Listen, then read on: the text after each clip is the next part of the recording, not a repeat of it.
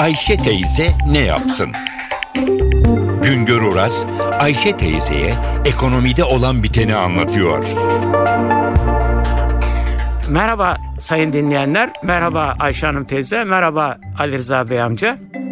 Bugün size Türkiye'de çok talebi olan şu ziynet altınından söz etmek istiyorum. Ziynet altını biliyorsunuz darphaneye altını götürüyor kuyumcular. Bunun karşılığında darphanede bunlar kuyumcuların talebine göre yahut da kuyumcular piyasanın talebine bakarak onların belirttikleri piyasa talebine göre bu darphaneye verilen altınlar zinet altını haline getiriyor yahut da sikke altını haline getiriliyor. Zinet altınıyla sikke arasında yani incelik farkı var, e, desen farkı var ama bir de gram farkı var. Ona dikkatinizi çekmek istiyorum. Mesela çeyrek zinet altını 1.7, sikkede ise 1.8 gram. Şimdi bir noktaya daha dikkatinizi çekmek istiyorum. Bu darphanede basılan altınlar 22 ayar altındır. Buraya çok dikkatinizi çekmek istiyorum. Yani darphane 24 ayar altını çeyrek altın yahut da sikke haline getirmiyor. Onların ayarını düşürüyor 24'ten 22'ye indiriyor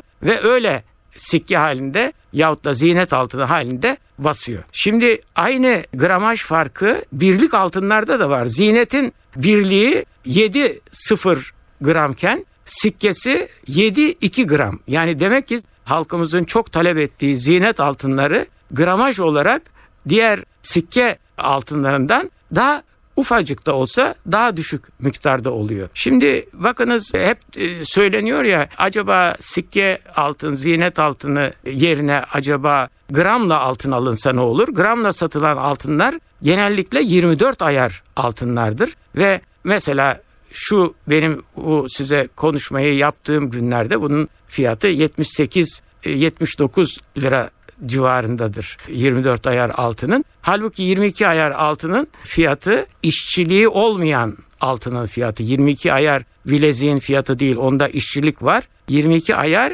işçilik payı olmayan altının fiyatı öbürü 78 iken 72 lira. Aralarında da bir fark oluyor. Şimdi bütün bunları dikkate alarak herkes istediği altını almakta serbesttir ama biliniz ki e, ziynet altını kaç gramdır, sikke altın kaç gramdır, bunlar kaç ayardır. Bunu bilerek tercihinizi yapınız. Altını kendi isteğinize göre seçersiniz. İstediğiniz ölçüde de onu alır saklarsınız. Efendim bir başka söyleşi de tekrar birlikte olmak ümidiyle şen ve esen kalınız. Güngör Uras'a sormak istediklerinizi ntvradio.com.tr adresine yazabilirsiniz.